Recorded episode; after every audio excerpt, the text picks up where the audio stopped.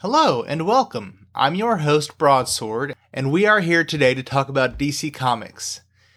This week, for the inaugural episode, we're starting out with Justice Society of America, Volume 4, Number 8, cover dated February 2024. So, if you haven't read that issue yet, please do so before listening to this podcast, otherwise, you'll be pretty confused. Today is January 2nd, 2024, and this is the DC Comics History Cast. Let's go!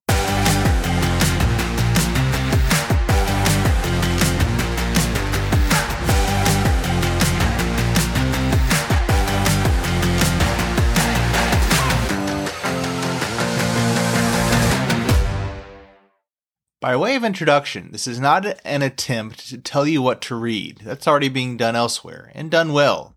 Nor is it an attempt to review comic books.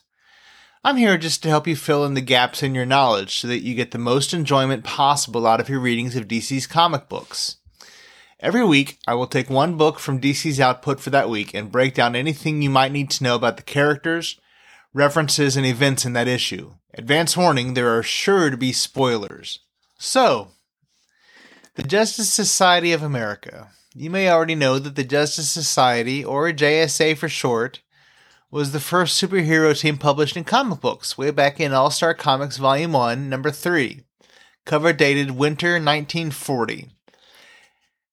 At that first meeting of the team, the membership consisted of mystical powerhouse Dr. Fate, Kent Nelson, the super strong and agile Hourman, Rex Tyler, the Mysterious Sandman, Wesley Dodds, or Dodd. I've seen it both ways. Uh, the Speedy Flash, Jay Garrick, ring wielding Green Lantern, Alan Scott, brutal winged Hawkman, Carter Hall, the ghostly Spectre, Jim Corrigan, and the diminutive Atom, Al Pratt. Also attending the meeting were the Golden Age Johnny Thunder with his Thunderbolt, who was depicted as blue in that 1940 issue, and in a fun cameo, the Golden Age Red Tornado, Ma Hunkel. That issue, All Star Comics number 3, features a famous cover by E. E. Hibbard that has been recreated many times over throughout DC's history because of its iconic status, as well as its sheer and utter magnificence. You might recognize some of the names as being related to hero names currently appearing in the Justice Society comic book, if not the exact same characters themselves, such as is the case with Green Lantern and the Flash. Yes, Alan Scott and Jay Garrick are still fighting the good fight in 2024 as part of the JSA, alongside several other younger heroes. Now, a quick primer for those of you who don't know. Alan Scott was DC's first character to bear the name Green Lantern. He's blonde and wears a costume that is, by today's standards, a little garish. Red shirt, green pants, purple and green cape. He's a far cry from the black and green garbed, sci fi inspired superhero who has appeared in movies, cartoons, and other properties from DC. Alan Scott was originally created in 1940 by Bill Finger and Martin Nodell. And I once read that he was going to be named Alan Ladd, but his creators thought that that name sounded unrealistic, which is funny because there was a real actor in the real world who went by that name. For a few years, Alan was missing from DC's publications as the company was seemingly trying to distance itself from the Golden Age characters. But in 2011, writer James Robinson reintroduced Alan as a major, openly homosexual superhero. In the original multiverse, so back before the original Crisis on Infinite Earths, which came out in 1985, Alan's adventures took place on what was then known as Earth 2, even though they had superheroes first. But he now lives and works on DC's Earth Prime, he is the father to two grown children Jenny Lynn Hayden, who is a superhero named Jade, and Todd Rice, who operates under the superhero moniker Obsidian. Alan is potentially one of the most powerful superheroes living today, and is one of my all time faves. So the issue starts out in Russia with a demonstration of the new Red Lantern's abilities. Based on what I see here, as well as what I have read elsewhere, This Red Lantern is not related to Atrocitus and his bunch, who represent rage on the emotional spectrum. Rather, this Red Lantern, aka Ruby Sokov, possesses and uses a ring that functions more like a traditional Green Lantern's ring, making constructs and laser beams and so on. There also seems to be an analog to Alan's green flame, a crimson fire that spouts from Ruby's ring, making her more closely related to the Golden Age GL than to modern ring bearers of the DC universe. It should be noted that Ruby's father was also a villainous Red Lantern in 1948 of the latest continuity. Now, even if you're a longtime fan of the JSA like I am, this is relatively new to you. Um, it also seems that in Alan's solo series, Ruby's father and Alan were lovers back in the 1940s. So that's another wrinkle to this story.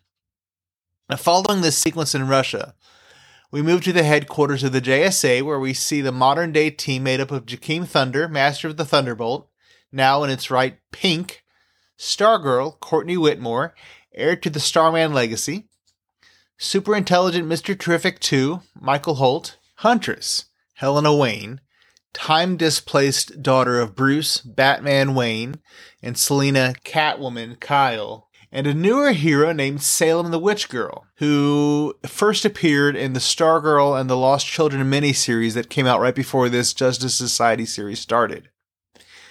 We also see the old guard consisting of Alan Scott, now sporting a rather stylish beard, and Jay Garrick. We are treated to a discussion between the JSA members on the identity of the Red Lantern, before the action shifts once more to Russia, where we bear witness to a cool fight between Ruby and Alan, who has flown over in the meantime. We then move back to the Brownstone, the JSA's headquarters, and a thought provoking mention of Kyle Knight five year old son of Jack Knight, former Starman. Let me tell you that if you don't know Jack Knight, rush out right now to your local comic book store and pick up as many issues as you can carry of James Robinson's tenure as writer on the book titled Starman. It is one of my favorite comic books of all time, and it's the number one reason I'm a huge fan of James Robinson. Also, that Starman series featured some truly dynamic covers from Tony Harris, who contributed a lovely variant for the current issue of Justice Society of America, which is our subject this week.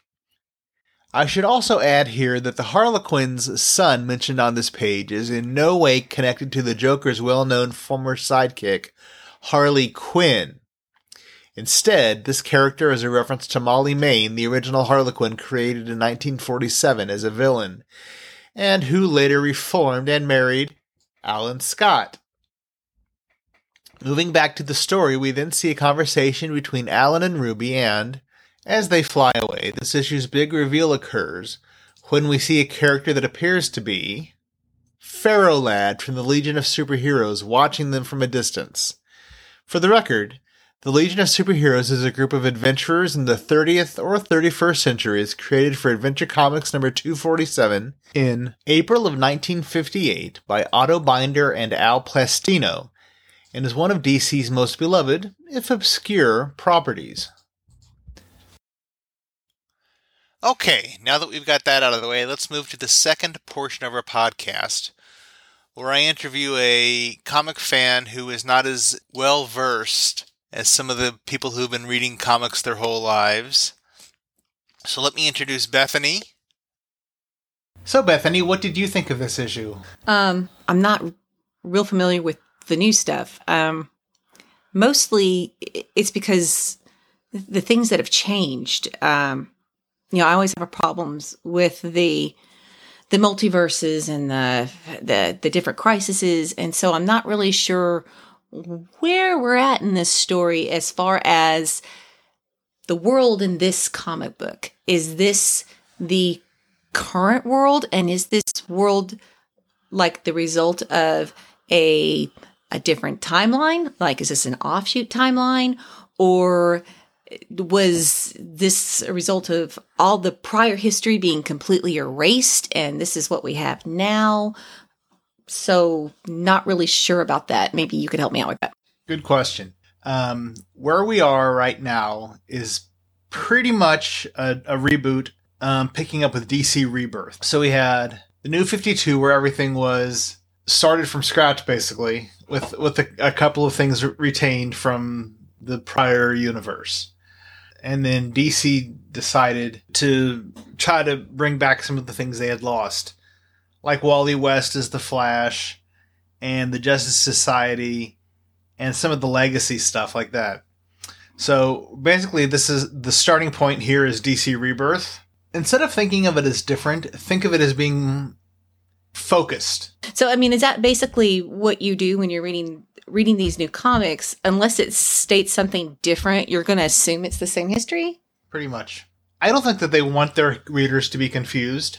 So I, I think that unless you hear otherwise, assume that what you already know is right.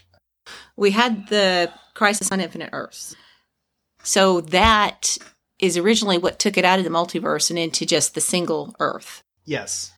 Because apparently that happened. We don't actually have a multiverse right now. The multiverse is back as a result of Dark Crisis. Are they doing this comeback of the multiverse the same way they did the other comeback of the multiverse? To answer that question briefly, yes. Because we already see, like, from Doomsday Clock, which I think you read, the Justice Society came back as a result of Doomsday Clock. Okay, uh, what's her name? Stargirl? Did she have her staff in this issue? Yes. Okay, so she got that staff from Jack. Did that still happen? I would say yes. We know that Jack Knight was Starman because remember Kyle Knight, his son, was mentioned in this issue. I guess what really confuses me about all this is we can't just assume that these are different timelines. It's because they're not different timelines. Don't think of it as a timeline. Think of it as time being restarted. It's easier for me to think of it as just a completely different timeline, though, because then it all makes sense to me. When we're talking about rebooting it and redoing it, and it's done over, so this never happened. I'm like, that to me does not compute. That that's where I get really wonky. Well, it's it's important to remember that time was restarted. I'll give you an example. Um, with Crisis on Infinite Earths, before that, Clark Kent had been working as Superboy in Smallville. Right. After the first crisis, he was never S- Superboy. But it had repercussions because they had to ex- re explain the Legion of Superheroes, and the Time Trapper made that Pocket Earth. Um, yeah, which is where he kept. Uh, where there was a Superboy, Right. where the Legion was.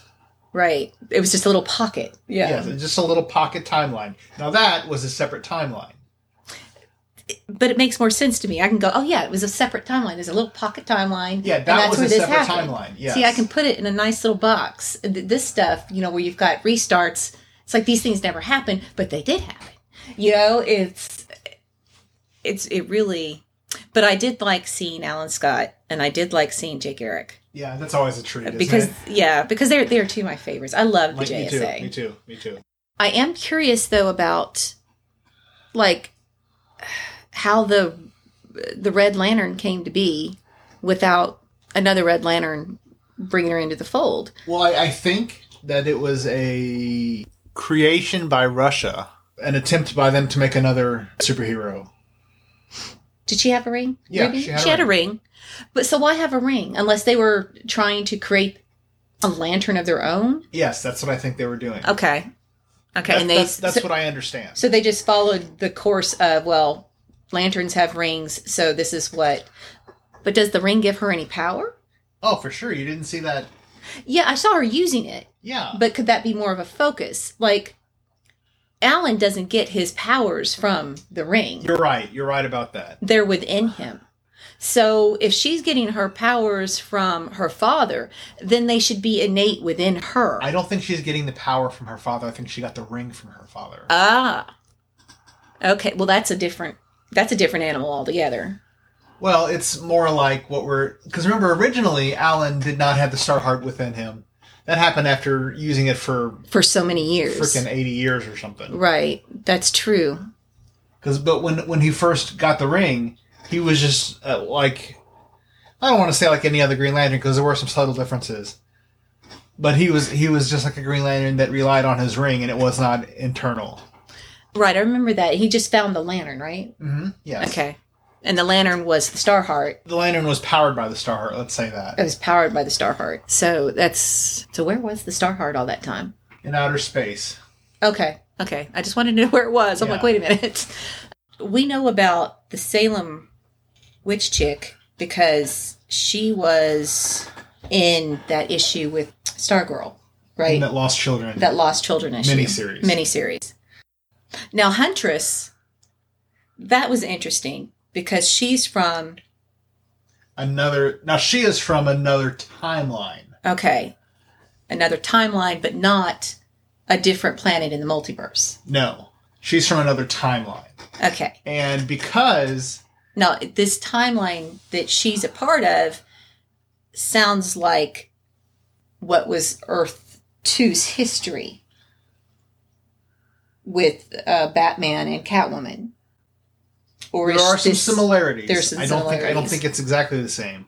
But it's a moot point because she's already done things to cause that timeline to be undone. So it, it never happened now. It never happened except she's She's there that it and lost in happened. time. She, Uh, she's, she's- stranded in time. she's stranded in time. It's it's interesting that she didn't just disappear when she accidentally. I don't think it was accidental. I think she she came back to set things right, and she did that. Ah, it's still interesting interesting though. that she didn't disappear. yeah, it's interesting Yes. that she didn't disappear because she kind of never existed, Right, but here she is. right. I mean, she could be. Uh, that alone could be a power. you know. Well, there are, I there mean- are there are heroes who are immune to changes in the timeline. I mean, well, I'm thinking, you know, really, she doesn't really exist. So I wonder what they're going to do with her. So it's funny to me that they write them with the same kind of personalities that they've always had in all the histories, really. Mhm. I think that's that is interesting. Uh, they don't actually go out of their way to really uh, muck about with personalities and, you know, principles and basic. Uh, I like that that they don't change stuff like that. I do like the beard. Yeah, it's cool, huh? I It like is. the beard. I like the beard. That's like, a nice touch. yeah, I like the beard on Alan. Huntress is interesting because she's not quite the same type of character that was originally in Earth Two. She's not quite as quite as confident, maybe, or yeah, she does. They're doing a good job of making her seem a little lost. She doesn't appear to be as violent. The violent thing, I think, is more of a remnant from the Huntress that that was around on New Earth, which was the the singular Earth from before in Infinite Crisis. Okay. The the bird of prey Huntress. Yeah. She was the one that was super violent. Okay. So I get I get her mixed up with. I don't. th- I don't. I mean, I guess Huntress had a violent streak in her, like Helena Wayne. I'm talking about. Yeah, but she wasn't. she wasn't as so. brutal as as right she wasn't as brutal and then salem witch i have no idea what her story is whatsoever Apparently, before she was removed from the timeline, she was Doctor Fate's sidekick. okay when did when was she removed from the timeline you need to read Stargirl and the Lost Children. Yeah i need to read stargirl and the lost children. Because that, that explains a lot about about that whole thing. okay so that's on my list. Okay. Um, she seems a little sullen.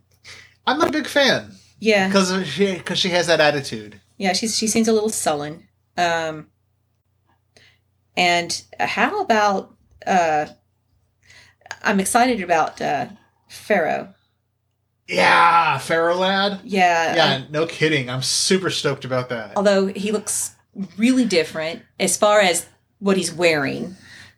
I Um, think he's wearing like undercover. yeah, clothes. that's what I was thinking too. I don't think that's his. I mean, That's not could- his costume. I don't. I mean, maybe it is. It is. But uh, yeah, it's super exciting to see him, Yeah.